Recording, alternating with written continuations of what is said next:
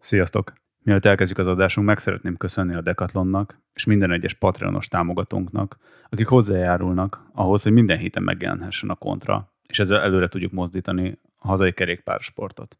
Ha te is úgy érzed, hogy támogatnád a kontrát, akkor látogass el a Patreon oldalunkra, és lehetőségét ez mérten támogass minket. Előre is köszönjük, most pedig vágjunk neki a heti adag kontránknak.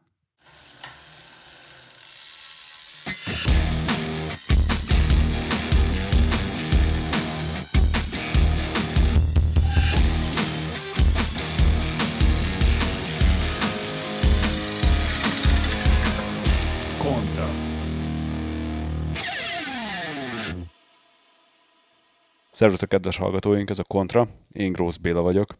Mai adásunkban pedig, hát hogyha most egy mémet próbálnak szóban leírni, akkor arról beszélnénk, hogy a kerékpáripar hogyan próbálja az idézőjeles külői közé bedugni a botot. Ha ismerős nektek, akkor nem tévedtek, ugyanis kb. 100 adással ezelőtt volt egy ilyen adásunk, hogy mi a probléma a kerékpáriparral, de annyi idő telt el, hogy újra érdemes erre a témára rákukkantanunk. De mindenki megnyugodhat, mert nem tervezek monológot tartani a mai adásban. Kuszmatyi személyében ugyanis egy olyan vendégünk van, akivel egyrészt már találkozhattatok egy tavalyi adásunkban, másrészt meg Matyi egyre többet fog felbukkanni, főleg ilyen technikai jellegű epizódjainkban.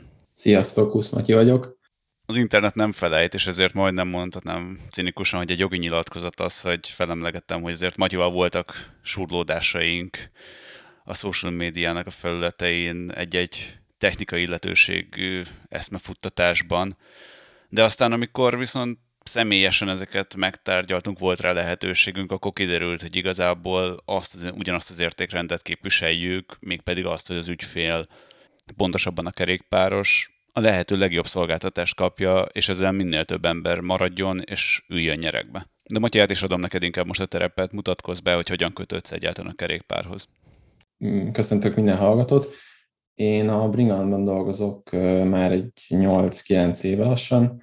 Nagyjából a kerékpáripart nem ott kezdtem, mert előtte voltam szerelő egy nyáron keresztül Londonban, egy viszonylag nagy boltban, de alapvetően az elmúlt 8-9 évem arról szólt, hogy a Bringalannak a termékmenedzsere vagyok, aki hát igazából a legfontosabb dolgom az a beszerzéseknek a vezetése. De ezen kívül is kapcsolódott azért a kerékpárhoz, tehát volt egy közepesen hosszú, vagy hosszúnak nevezhető versenyzői pályafutásod is. Így van, így van, tehát igazából a, a bringában nem a, nem a munkahelyen kapcsolódtam be először, hanem nagyjából a gimnázium első évében elkezdtem maratonozni, utána maratonoztam viszonylag hosszú ideig, ilyen 18-19 éves koromig viszonylag aktívan bringáztam, ott hát talán a legfontosabb, a legnagyobb verseny, amiben voltam, az a Vádi Szóba a világbajnokság, de hát megmondom őszintén, hogy sosem tartottam magam kifejezetten szorgalmas sportolónak, így hát a kerékpárnál ez, ez egy elengedhetetlen dolog. Én most a versenyzői múltadat nem becsmérelve nyilván, de a legtöbb hallgatónak inkább az lesz a fontos, hogy mennyi bringa fordult meg a kezedben, hogyan kapcsolódott a technikához, és szerintem ez lesz az, ami majd mélyebb betekintést enged nekünk és a kedves hallgatóknak ahhoz, hogy megértsük, hogy mi zajlik a kerékpár világában. Igazából a legfontosabb az én pozíciómban, hogy nagyon pontosan kell követni a kerékpáripari trendeket. A beszerzésnek egy nagyon fontos része az, hogy mennyire látunk a jövőbe. Az eladási statisztikákat azt ugye a múltból veszi az ember, de az, hogy mibe érdemes befektetni, merre megy a piac, és milyen terméket érdemes a vásárlóknak adni és eladni, ez egy nagyon fontos része nem a, a munkának. És hát ugye ez a munkán vagy a szakmán belül egyre elfogadottabb lesz, hogy tényleg a legnagyobb, a legfontosabb dolga egy embernek, hogy minél többet tanuljon, mert hát ugye az új fajta váltórendszerek bevezetése, a középcsapatrendszerek bevezetése, a kompatibilitási problémák, Szóval az alkatrészeknek a valós teljesítménye az nagyban befolyásolja azt, hogy mennyire érdemes egy boltba őket tartani, vagy mennyire nem. Egyrészt azért, mert régen elég sokat kerékpároztam, el, nagyon jól meg szeretem is eldönteni azt, hogy egy alkatrész az jó vagy sem, úgyhogy én is minél több esetben próbálom kipróbálni ezeket az alkatrészeket, kerékpárokat, és hát ez alapján döntjük el, hogy mi az, ami tényleg egy valójában jó termék, vagy mi az, ami egy akár egy humbug. Nagyon gálánsan elkezdte lelőni az összes pontját így a beszélgetésünknek, ebből csak egy részét, de hát nekem egy pár hát eléggé felment az agyvizem, és az adta meg ennek az adásnak az apropóját, amikor a Specialized, akiért elnézést kérek, hogy nem kérek elnézést, de egy bödölcs poénnal házhoz mentek, a, ugyanis ők azok, akik leginkább kerékpár áraknak a potméterét, és kidobtak egy cyclocross kerékpárt. Most, hogy mondjam, magyar szempontból talán a legfontosabb az, hogy két hete Vas Blanka még underként világkupát nyert érte, ami ha most megmaradunk a kerékpár technikai szempontoknál, akkor ez egy 7,25 kilós kerékpár, amiért 4,45 millió forintot kérnek el. És valahol ott nálam azért ledobta a láncot, és kiégtek a relék, mert hogy eljutottunk megint addig a pontig, ahol a kerékpáripar azt játsza, hogy és végig fogunk menni azokon a pontokon, hogy ez miért probléma, és miért nem segít. Most oké, okay, Covid jobbra-balra, sokan ültek kerékpárra, de, de maga, ez nem egy fenntartató növekedés. És a kerékpármárkák se éppen arra kiszélesítsék a kört, hanem csak egyre inkább magasabb árcetlit ráagassanak a bicókra. Véleményem szerint is a profit maximalizálás ugye minden cégnek a, a legnagyobb célja, ez teljesen egyértelmű. A specinél tényleg ez a 4,5 millió forintos crux ár, az Hát nálam azért nem ütötte ki a, a biztosítékot, mert hogy van, van ennél drágább kerékpárja is, ugye a tarmak, az lassan már 6 millió forint lesz, illetve más márkáknál is egyre erőteljesebb árnövekedés várható, de ennek ellenére észrevehető, hogy tényleg minden gyártó próbálja egymást lehagyni, gyakorlatilag ebben a tekintetben is, hogy ki tud drágább kerékpár gyártani. De ennek az az oka, hogy ha lemaradsz, akkor kimaradsz? Tehát silányabbnak tűnik a portékát, hogyha most te nem emered fel 4,5 millióra a bringádárat? Hát gyakorlatilag igen, mert minden gyártónak megvannak az úgynevezett alsó polcos, felső polcos termékei, kimondottan is a legolcsóbb bringákat, azokat gyakorlatilag nem azért gyártják, hogy eladják, hanem hogy legyen egy olyan kerékpár, amit nem vesz meg az ember, mert hogy inkább az egyel drágább kategóriát válassza. A legdrágábbnál is ugyanez a helyzet, hogy ha valakinek nincsen egy olyan értékű presztízs modellje, mint egy másik gyártónak, akkor az a gyártó hát gyakorlatilag ki lehet mondani, hogy lemarad. Tehát azt mondtad, hogy ugye nem veszik meg, de nem veszik meg, ott állnak nekik ez a 4,5 kötője 6 millió forint, vagy ezek elfogynak? Veszik meg? Hát ezek elfogynak. Én azt gondolom, hogy talán a legelőször fogynak el. Most már minden gyártó az előrendeléses elven dolgozik, ami azt jelenti, hogy ilyen normál esetben egy, most már ilyen másfél-két évre előre le kell adni a rendeléseket, és hát ezekből a kerékpárokból azért nem gyártanak annyira nagyon sokat. Teljesen mindegy, miről beszélünk, egy fullos karbonkerekes csúcsbicó, azt nyilván sokkal kevesebb darabszámba gyártják, mint egy tömegországútit mondjuk így, de nyilván ez bármilyen kategóriára ráhúzható, tehát egy, egy XC ösztelósra vagy egy DH bringára is ott mindig a csúcsból ugye kevesebb darabszámot gyártanak, de pont ezért azért vannak olyan boltok, vannak olyan helyek, meg piacok, ahol ezt nagyon gyorsan el lehet adni. És azt mondjam, én leszek most a kapitalizmusnak az ellenlábas. Ezzel együtt viszont az olcsó bringák is sokkal drágábbak lesznek. Tehát, hogy a felső szegmensnek felmegy az ára, az oké, okay, azt mondom, hogy kirakat bicó, rakjuk félre, aki akarja, de hogy az olcsó bicónak is felmegy, és legalább hát ilyen arányba, hanem gyorsabb arányba gondolnám, ahol egyébként az árérzékenység még magasabb. Az olcsóbb kerékpároknál is nagyon jól látható, hogy alapvetően is ez egy trendnek a része. Tekintsünk el, hogy a Covid okozta sok minden, mennyire növelte a kerékpárok árát. Én azt gondolom, hogy a felsőbb kategóriáknál ott a gyártók nagyobb százalékban növelik a kerékpárok árát, mint hogy az indokolt lenne. Az alsó kategóriában ez nem annyira biztos. Most itt az alsó kategóriánál az ilyen teljesen belépő, tehát 2-3-400 ezer forintos kerékpárokra gondolok. Nyilván 400-es belépő az egy, az egy komolyabb monti mondjuk, mert terepre szerintem annál sokkal olcsóbb bringával el lehet ugyan menni, tehát ezt azért emeljük ki, de szerintem onnantól kezdődik tényleg az élmény része. Tehát ezeknél a kerékpároknál azért van olyan, hogy indokolt az elnövekedés, de ez is csak a jelenlegi piaci helyzetben. De hogyan jutottunk el egyáltalán addig a pontig, hogy visszanéztem ilyen tíz évvel ezelőtti bike magazinokat, vagy road bike-ot, vagy akármi tour magazint, és ott könnyebb bringák fele ennyibe kerültek, mint most. És valahogy úgy vagyok vele, hogy oké, okay, tehát azt hogy relatív egyszerűen tudom mérni, hogy hány kiló egy bicikli, meg hogy mondjam, a legnagyobb fejlesztés nekem az utóbbi tíz évben egyébként országúti fronton azért a gumiszélesség volt, ami belefér, mert úgy a maradék az olyan eh, nagyon megerőszakolom magamat, akkor el tudom hinni, hogy valamit had, de nehezebben tudom érezni. Igen, hát az elmúlt 8-10 év szerintem, vagyis hát nem tudom a, pontosan, hogy a Venge mikor jelent meg először, de hogy nagyjából onnantól kezdődik az, hogy aero is everything, tehát minden a, az aeróságról szól. Az elmúlt egy-két évben azért látszik megfordulni, mondhatni, hogy a Specialized volt ennek is szerintem az egyik első hírnöke, ugye megjelent az Ethos.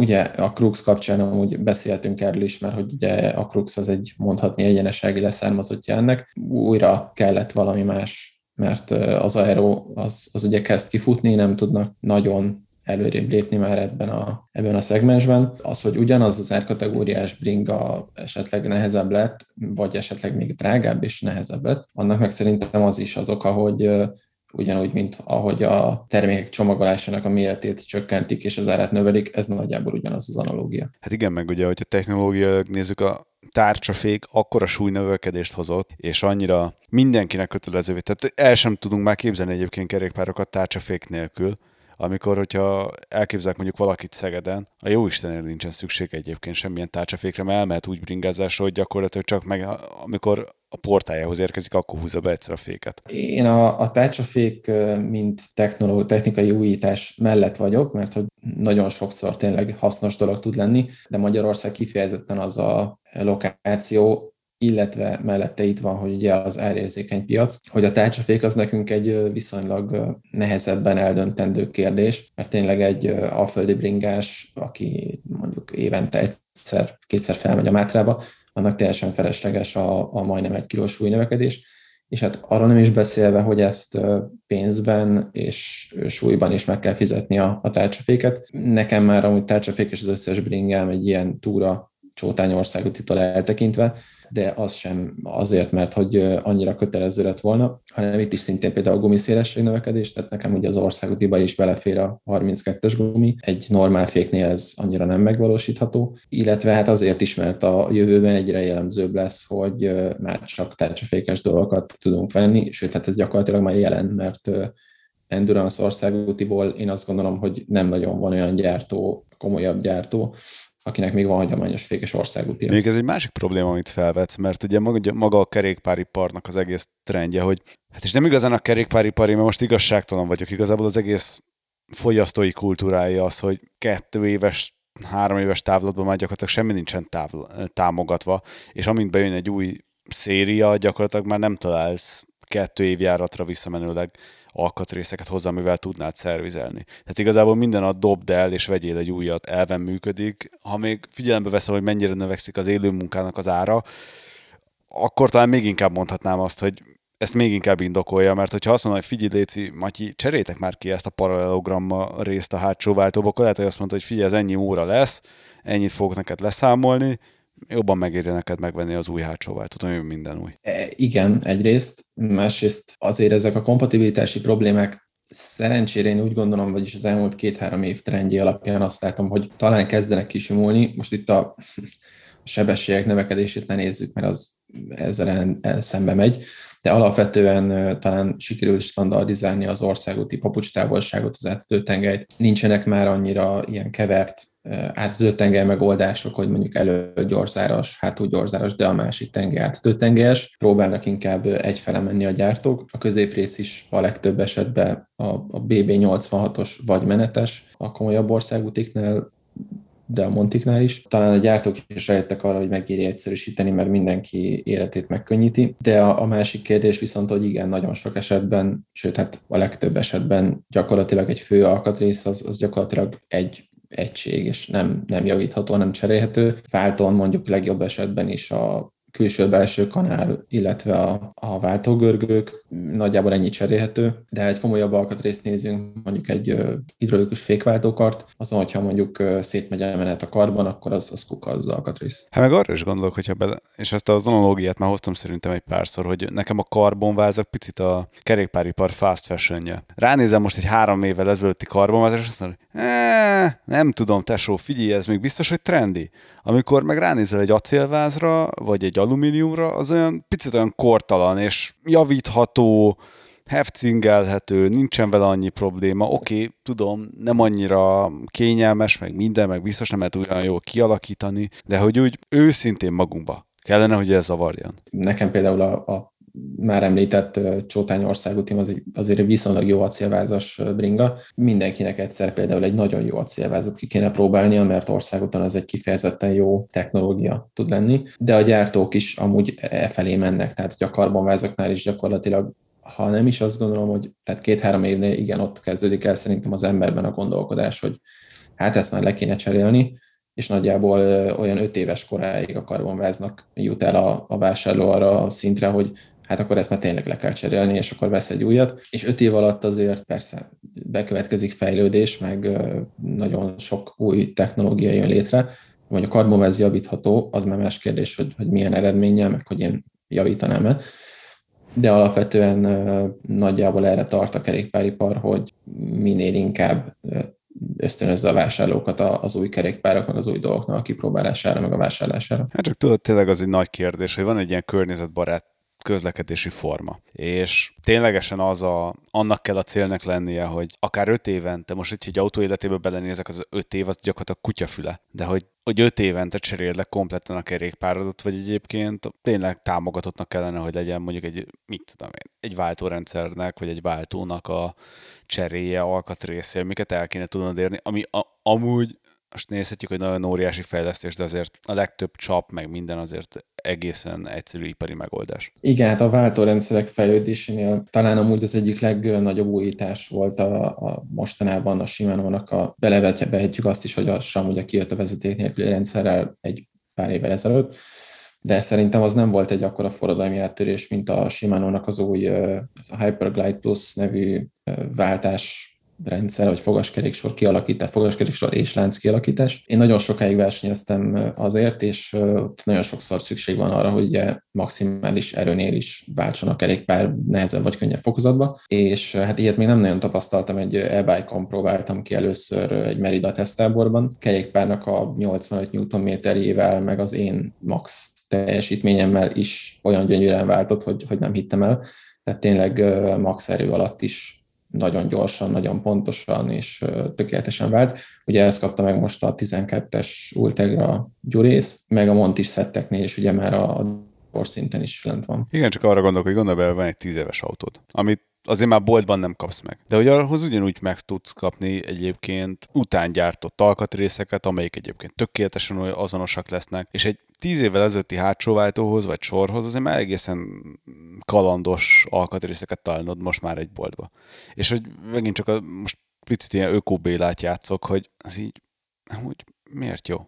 Hát nem, nem jó. Tehát sokkal jobb lenne szerintem tényleg egy ö, olyan visszafele kompatibilitási, hogy úgy fejleszteni az alkatrészeket, én inkább azt mondom, mert az azért óvatatlanul szükséges, hogy legalábbis ebben a rendszerben, amiben élünk, hogy minél többet és minél jobbat akar az ember de úgy érdemes fejleszteni az alkatrészeket, hogy visszafele azért egy bizonyos fokú kompatibilitás megmaradjon. Azért nagyon sokszor például a régi rendszereknél vegyünk egy tízsebességes ultegrát mondjuk, ha leszakad az ember hátsó váltója, akkor most vagy azon, hogy felmegy az eBay-re, és akkor turkál valahonnan egy Ultegra hátsó váltót, vagy valahol esetleg még talál raktáron. Amúgy nincs. Tehát mást ugye nem tudsz felrakni rá, vagy esetleg még egy ugyanabban a szériában tízsebességes 105-ös, vagy egy, vagy egy tízsebességes gyurészt, de hogy alapvetően mindenképpen valami régi alkatrészt kell feltúrnod valahonnan, és hát ez nem mindig olyan egyszerű. Hát igen, és most gondolj bele, hogy kijött, ugye említetted a 12 sebességes új Shimano szettek, a Ultegra és a Durész. Engem az lepett meg, hogy ugye nem visszafelé kompatibilisek. Amikor azt gondolnád, hogy oké, okay, tehát hogy azt aláírom, egy mechanikus szetnél vannak azért határai addig, hogy hogyan tud kompatibilis lenni visszafelé, mert hogy hányat kattan, miként kattan, tralala, értem. Egy elektromos szetnél, ahol egyébként egy gombot kell beprogramoznod, hogy 11-et pittyenjen, vagy egy 11-et pittyenjen, vagy egy 12-et, ott picit érdekes volt. Oké, okay, persze, most megint tudom, képbe vagyok, más kábel van benne, ami az előzővel nem kompatibilis, tudom. Ugyan, nyeh, nem ebben megy, nem erre a trend irányba mennénk, srácok. Igen, igen, értem a, értem a felvetést, és egy tök jogos dolog is. Az új rendszernek amúgy szerintem a, ugye ez hoz, hoz egymással egy csomó dolgot az, hogy új, teljesen új rendszer terveztek. Ugye még volt a legelső tízsebességes durész szerintem, ami még nem is digitális kábelen ment, hanem egy analóg jelátvitel volt, és akkor ugye azt változtatták meg gyakorlatilag a mostani rendszerre. Azért azt gondolom, hogy viszonylag sokáig futott egy, egy komplet rendszer, tehát azért azért hozták ki gyakorlatilag az új rendszert, mert egy nagyobb áramot tud felvenni az akkumulátorról maga a hátsó váltó, első váltó. Hát itt gondolom a váltás gyorsaságot, a kommunikáció gyorsaságát, meg ilyesmit tudtak ezzel megoldani. Nem hiszem amúgy, hogy azért cserélték le ezt a régi rendszert az újra, vagy csak azért cserélték le, mert hogy akartak valami újat hozni, hanem ez technológiailag szükséges volt. Itt ugye például mondhatnám azt, hogy jövőre kijön a Boschnak az új elektromos, hát nem is rendszere, mert az, az megmaradt az a rendszer, ami eddig volt, csak smartá tették a, az akkumulátort, a kijelzőt, meg kormányon lévő kapcsolókart, meg ilyesmiket, és hát természetesen ez sem visszafele kompatibilis. Na itt a Bosnál azért, hát itt felmerült bennem ugyanez a kérdés, hogy, hogy ezt azért valóban azért csinálták, mert nem tudták volna megcsinálni máshogy, vagy mert inkább azt mondták, hogy cserélj le mindent. Amit persze nem tudsz lecserélni, tehát egy új bringet kell venned, mert hogy a régi elektromos kerékpár alkatrészeket azt nem lehet úgy csak úgy cserélgetni, de, de valóban szerintem így valahogy a kettő együtt van, hogy, hogy a Durésznél ott, vagyis hát a DI2-nál ott szükség volt arra, hogy lecseréljék az alkatrészeket, de szerintem nincs ez mindenhol megindokolva. Igen, meg ugye hoznám most akkor a Teslás analógiát, hogy miért nem fizetős feature simán. Hogyha te fizetsz mondjuk havi 3 eurót, akkor eléred azt, hogy a előző, mit tudom én, Bosch Aksit megkapja azt a firmware update-et, update és akkor tudja egy okosba kapcsolgatni a teljesítményt a fejegységen, meg magán a hajtáson. Jó, autóban sem vagyunk még itt teljesen Teslán kívül, de mostani szeleket halva azért nagyjából ez lesz az irány. Jött Amerikában a hurikán, akkor ugye meg tudták növelni távolról az autóknak a, az akkumulátor kapacitását, vagyis hát igazából a tiltást vették ki belőlük. Nagyjából a bringában is e megyünk, hát a szerencsére még azért nincs ilyen távolról frissítés, de, de nincs az sem messze. Ugye a Boschnál is például, meg a Specialized-nál telefonról lehet ugye firmware frissíteni, tehát igazából azt mondom, hogy nagyon sok esetben tényleg csak akkor kell szervizbe vinnünk a bringákat, hogyha valami olyan problémánk van vele, amit mi nem tudunk megoldani, mert hogy alapvetően otthonról is ösztönzik a gyártók a felhasználókat, hogy, hogy többet foglalkozzanak a kerékpárjukkal, ha csak egy firmware frissítés erejéig is. A bringás létet szimbolizáló Venn diagram megvan nektek? Amikor valami ne legyen drága, jó legyen, és ráadásul most meg elérhetőnek is kéne lennie? Hát ennek egy elég kicsi metszete van, de a Decathlonban mind Monti, mind országúti fronton találtak erre egy megoldást. De nézzük is az egyik ilyen tuti ajánlat, a OneRise EDR AF 105-ös, még az AF az mutathatja is, hogy mennyire jó deal, ugyanis 8,8 kilós alumínium bringa full 105-ös Shimano szettel és full chrome R6-os kerekekkel 399.990 forinttól. A mountain bike területén pedig a Rock Rider XC 120-as bringája, ami 29-es kerekeken gurul, és egy 1x12-es RAM NX Eagle szettel van szerelve, és egy RockShox Recon Gold teló csillapítja az ütéseket. 429.990 forintért de ami talán a legfontosabb, hogy ezek a kerékpárok elérhetőek. És ezért nem kell hónapokat arra várnod, hogy kimehess a természetbe, vagy gyűjthessd a kilométereket. És figyelj, át akarok lassan így evezni a másik témakörre, ami szerintem egy ilyen problémát jelent a magának a kerékpáriparnak, és ez még az a marketing. Nekem az egyik első emlékem a kerékpárról az, ahogy a Vörösvár Mária utcában még akkor nem volt leaszfaltozva, és álltak ki a kövek, és annak ellenére, hogy bent volt a Seprűnyél a bringában, rendre elestem, tehát onnan tudtuk, hogy tavasz van Vörösváron, hogy nekem nem volt ö, bőr a térdemen. Jó, ez egyébként, amikor versenyeztem se volt, de ez már egy teljesen off topic. Nekem az élmény maradt, meg nem pedig a kerékpár. És amikor így nőttem fel, akkor se a kerékpár emlékeztem hanem magára az élményre. Neked ez ellentétes, hogy valahogy csak én vagyok ilyen teljesen non-konform? Nem, abszolút. Tehát az, hogy, az, hogy milyen élmények maradnak meg legjobban a kerékpárazás közben, az a legritkább, legritkább esetben függ attól, hogy, hogy milyen bringán ülünk. Hát nekem a legelső élmény az, az volt, hogy a, az új 20-as BMX-el fejre estem. Az volt a legelső mutatványom. Nagyon sikeres volt mindenkinél. De neked nincsen, de róla nem került kép a Nine Gagre ki, mint ahogy én esek fejre.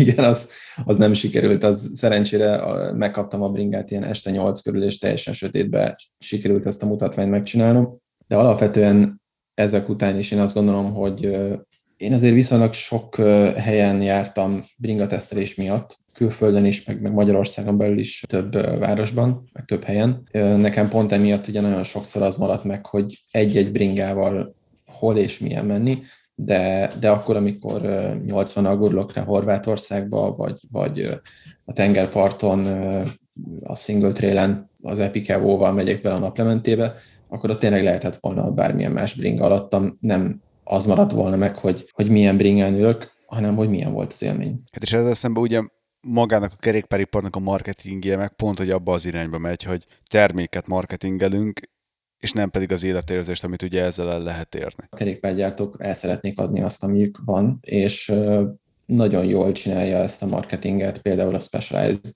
hát ezt szerintem tényleg mindenki aláírhatja, aki, aki a bringa iparban dolgozik, meg hát felhasználók közül is szerintem bárki.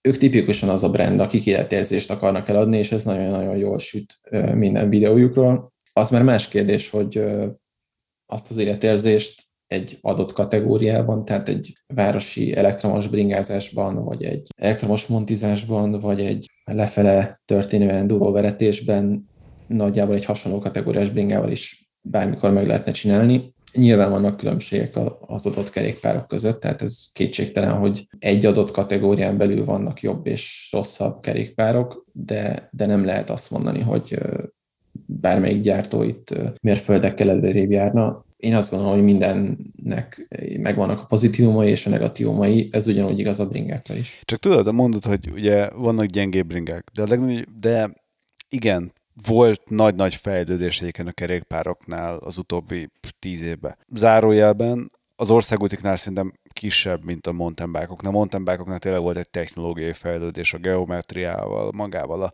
csillapítási rendszerrel. A mon- az országútiknál szerintem tényleg a gumi szélességnek a használatával és a nyomásnak a ezzel való játékával 95%-át le tudjuk ennek az egész fejlődésnek. Így van, illetve hát az aero, aero erőltetéssel mondjuk így, de én nem szeretem ezt használni, mert nyilván van, akinek jó, meg van, aki, van, aki szereti, illetve van haszna is, tehát hogy tényleg egy, egy, ha egy acél országútira átülünk egy tényleg full-full aero országútira, akkor és erősek vagyunk, mert ez nagyjából azért kell hozzá, de akkor lehet érezni, hogy egy 45-ös tempónál tényleg máshogy viselkedik a bringa, de egy átlagember vonatkozásában én tényleg azt gondolom, hogy hát egyrészt az endurance bringák megjelenése az egy, az egy pozitív dolog volt szerintem, de ezen kívül talán a gumiszélesség, amit mondtál, hogy az szintén egy ilyen dolog, hogy az kellett. Na igen, és itt jön be az, hogy oké, okay, kevesebbet tud a bringa, de ezzel egy időben szarul is kell kinéznie.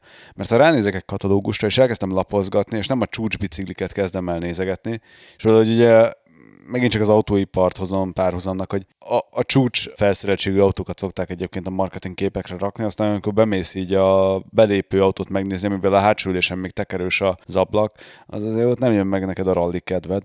De hogy azért a bringánál picit egyszerűbb lenne, mert ott legalább a váznak a festését legalább tudnád egy picit attraktívvá tenni. De valahogy még az is szarul néz ki. Hát teljesen tipikus példát hoztál, tehát tényleg az adott kategórián belül, tehát most vegyünk egy merevfarú Montit, vagy egy, vagy egy bármilyen országútit, ott ugye vannak felszereltségi szintek, van egy, van egy belépő, van egy középső, meg egy csúcs, meg lehet, hogy a kettő között van még kettő, de hogy tényleg az alsó párkategória a felső párkategóriához képest szinte mindig sokkal rosszabbul néz ki. És hát ez nem véletlen, mert a gyártók is tényleg próbálják terelni az embereket. Itt lehet sok mindennel terelni egy-egy modell felé, itt értelemszerűen a gyártók is azt gondolom, hogy próbálják a kicsit slágermodelleknek a darabszámát meghatározni, hogy abból többet gyártanak, amelyik jobban néz ki, és abból ők is tudják, hogy többet tudnak eladni. Ez nyilván egy költségcsökkentés, gyártók is próbálják tényleg az olcsó bringákat úgy megcsinálni, hogy inkább a drágább bringákat vegyék meg az emberek.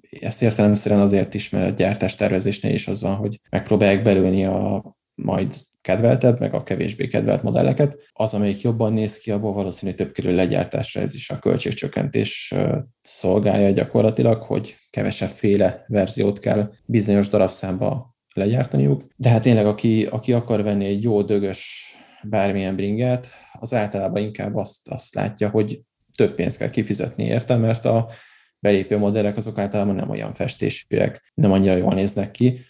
Én pont ebbe futottam bele, hogy bár még nem láttam képet róla, megrendeltem egy 2022-es öszteros bringet, és ez egy teljesen új modell, de valószínűleg a, a, itt is három verzió lesz, tehát egy, egy belépő, egy középső és egy csúcs modell. A középső modell is én már azt gondolom, hogy egy overkill lenne nekem, mert a középső modell az ilyen 2,7 millió forint körül lesz, miért egy középkategóriának én egy kicsit erősnek gondolok, de hogy a legalsó modell is már karbonkerekes deorral felszerelt bringa, szerintem teljesen elég a legtöbb embernek, de hogy egy teljesen egyszerű fekete színe lesz, így az előrejelzések szerint, és hát ennek szintén nem annyira örülök, de azért nem fogok kiadni több mint egy millióval többet. És figyelj, itt lezárjuk itt a marketinget, mert ugye tényleg a kerékpár nagyon-nagyon technika orientált maga a marketingben. Egy ilyen negatív externáliája magának a kerékpársportnak a technikai túlkomplikáció. Ugye mondtad már, hogy javulgat ez picit, de hogy ezek a csapágy standardek, a bovden elvezetések, ebből akadó problémák azért nem feltétlenül könnyítik meg annak, hogy mondjuk egy kerékpárt egyszerűbb legyen életben tartani akár. Sok esetben egyszerűsödik a kerékpár felépítése, de azért másrésztről meg ez egyáltalán nincs így. Az aerovázoknál ugye megjelentek a különböző keresztmetszetű nyerekcsövek, tehát az természetesen semmelyik nem kompatibilis, kompatibilis semmelyik másikkal. A kormánycsapa egy mizéria az még szintén egy ilyen nagy misztikum számomra, hogy vajon miért nem tudok megegyezni két-három-négy féle standardben, és miért kell még mindig egy 15-20 féle csapágyra mérőszerszem, amivel egyáltalán meg tudjuk állapítani, hogy milyen csapágy kell a, a kormánycsapágy, mert ezt természetesen semmilyen technikai dokumentáció nem tartalmazza, tehát nagyon kevés az a gyártó, aki azt mondja, hogy egy ilyen fokú, ilyen átmérőjű és ilyen-ilyen belső és külső csapályátmérővel rendelkező csapágy van a vázában, hanem találja ki az ember. Tehát ez nagyon sokszor fejtörést okoz még nekünk is. Illetve hát az új fejlesztéseknél szintén az Aerovonal hozta el azt, hogy a kábeleket a vázon belül kell elvezetni. Én azt gondolom, hogy sokkal inkább egy megjelenés orientált vezérel volt, ami miatt ezt létrehozták, és nem az, hogy valójában lesporoljanak itt másfél wattot 60-as tempónál, vagy nem tudom. Ez szintén egy olyan dolog, aminek a régen mesélték, hogy a egy normál bringának a bovdán befűzése az egy gyárban körülbelül 30 perc, egy speci vengénél meg valami négy órára tudták azt hiszem letornászni a gyárba, vagy hat órára, vagy valami ilyesmi volt. Azt gondolom, hogy nagyon-nagyon megbonyolították ezzel a, a kerékpároknak a karbantartását. Be, belevehetjük azt is, hogy a hidrolikus fékrendszerek, meg az elektromos váltás miatt gyakorlatilag, ha egyszer összerakunk egy bringát, akkor azt nem nagyon kell majd újra kábelezni, tehát ez benne van de mondjuk egy kormánycsapát szétszedésnél van olyan gyártó, aki viszonylag jól oldotta meg ezt a dolgot, hogy szerelhető maradt a kerékpár, van olyan gyártó, meg aztán tényleg egy kénköves pokolá tette, tehát amikor ilyen 6-8 órákat kell foglalkozni egy kormány le és levételével és visszarakásával egy nagyon tapasztalt szerelőnek, akkor az elmondható, hogy az nem egy jó konstrukció. Tehát most a kedves hallgató gondolhatja azt, hogy jaj, jaj, jaj, hát ez biztos csak itt a úri jókedvükből a fiatalok itt a legmagasabb árcetliű bringákban találják meg ezeket a belülvezetett bovteneket. De hát a Scott most kihozta a Speedster nevezetű sorozatát, mechanikus tárcsaféket a legolcsóbb bringáiban is belülvezeti el, ami egy teljes nonsens. És hogy ezáltal ugye, az egy dolog, ugye te csak arról beszéltél, hogy órákban lesz több, de az a kedves ügyfélnek majd a szervizárcetlién is vissza fog tükröződni. Hát így van, tehát nekünk is alkalmazkodni kell az új piaci igényekhez, meg ahhoz, amit ezek a kerékpárok hoznak. Tehát régen egy bovdencsere az, én emlékszem még, amikor ilyen 1200-1500 forint volt a munkadíja, és hát amikor ezt megszorozzuk négyel, akkor az mondjuk 5000 forint.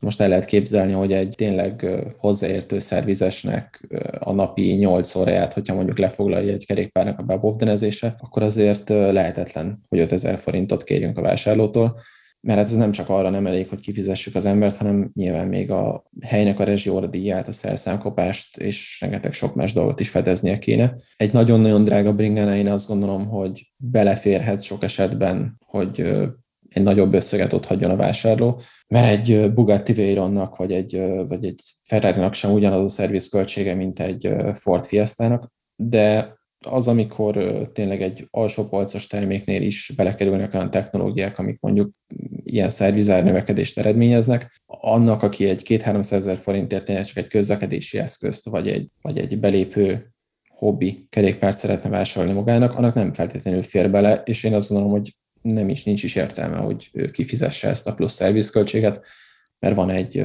régi, jól bevált, teljesen hiba nélkül működő rendszer, amit lehetne alkalmazni. Hát meg ugye azért veszélyes ez az egész trend, mert kinézetet adunk el, és ezáltal az integráció által meg nagyon-nagyon sok hibaforrást kezdünk el megnyitni, mint hogy a Bovden belül van elvezetve, és akármennyire azt gondolnánk, hogy az a karbon az egy mindennek ellenálló űrtechnológia, ezt úgy szépen az idővel majd a, kar, a Bovden el fogja reszelni, és ebből voltak most is utóbbi időben ugye problémák, a Specinél is, a BMC-nél, a Cannondale-nél, a jóisten tudja, talán még a Szervelónál is, mindenhol vannak ebből a borzalmas egy integrációból problémák, mert egész egyszerűen nem lehet ilyen toleranciával megoldani. Meg a másik oldal azt mondom, hogy igen, vannak izó standardek arra, hogy hogyan kell kialakítanod a gyártást, de ezek szarok mert nem képezik le a valóságot. Hát így van, tehát ö, nem lehet szerintem mindenféle élethelyzetet letesztelni a gyárban. Természetesen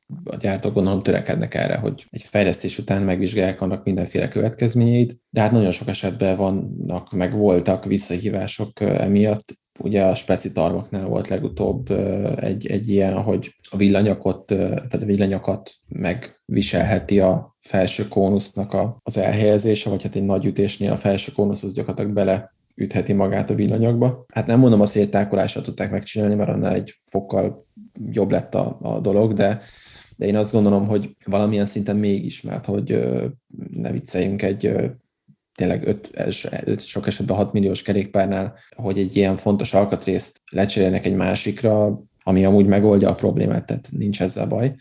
Meg egy óriási A7 dugót beleraknak a villanyagba, ami hát nem tudom hány gram most, mert nem kaptunk még egy ilyen A7 dugót, majd szerintem a következő két-három hétben érkezik, de hogy egy, egy ultra könnyű válszetnél tényleg egy borzasztó hosszú alumínium alkatrészt kell beleerőszakolni a villanyagba, nem biztos, hogy ez a legjobb megoldás, meg nem biztos, hogy a vásárló ezt várna, de van, amikor ilyen megoldásokhoz kell folyamodni, mert nem derül ki minden esetben a gyártás során, hogy ebből, ebből mi lesz a végén, illetve hát volt olyan, hogy két-három-négy vázméretben tök jól működött egy megoldás, de mondjuk a legkisebb vagy a legnagyobb váz esetén pont hozzáért valahol valami, és azt, azt elfűrészelte. És akkor ott értelemszerűen szintén nem lehetett azt megcsinálni, hogy akkor adunk egy másik vázat, amit szintén használsz majd x évig, és akkor majd szintén egy idő után elfűrészeli a vázat a Wovden, hanem akkor ott újra kell tervezni, és egy másik modellt adni a vásárlónak. Ezeknek a költségét én szintén biztos vagyok benne, hogy a, a vásárlók fizetik meg. Mit fizetnek a kerékpáros? Hogy kinek a munkáját, és kinek nem a munkáját. Sturcanti barátomnak volt a közelmúltban egy cikki a Totálkáron. Erről egészen parás telefonbeszélgetésünk volt egy olyan nettó másfél-két órában, mielőtt megírta volna Anti. Berakjuk majd a show notes-ba, hogy miről volt szó. Nagyon röviden Anti ki akarta tiltani a közutakra a kerékpározás, és én meggyőztem arra, hogy ez nem feltétlenül ilyen kristálytiszta és fekete-fehér, mint ahogy ő ezt gondolja jó szándék vezérelte, méghozzá az, hogy félti a mai közúti forgalomban a kerékpárosokat. És akkor elkezdtünk beszélgetni arról, hogy miért félti, meg hogyan, meg hogyan nem lehet eljutni egyébként egyik városból a másikba. Akkor jutottunk el egy következő pontig, ami tényleg egész egyszerűen alapvetően befolyásolja az, hogy hány ember ül kerékpára. Méghozzá az, hogy nem biztonságos kerékpározni. És hogy nem azért nem biztonságos kerékpározni, mint ahogy Anti mondta, hogy mert felfagyott egyébként a patka, mert tönkrement hanem mert ott egyébként vannak szereplők, akik nem látják el a feladatukat, mert nem tudják ellátni ilyen mennyiségbe, közútkezelő, PL.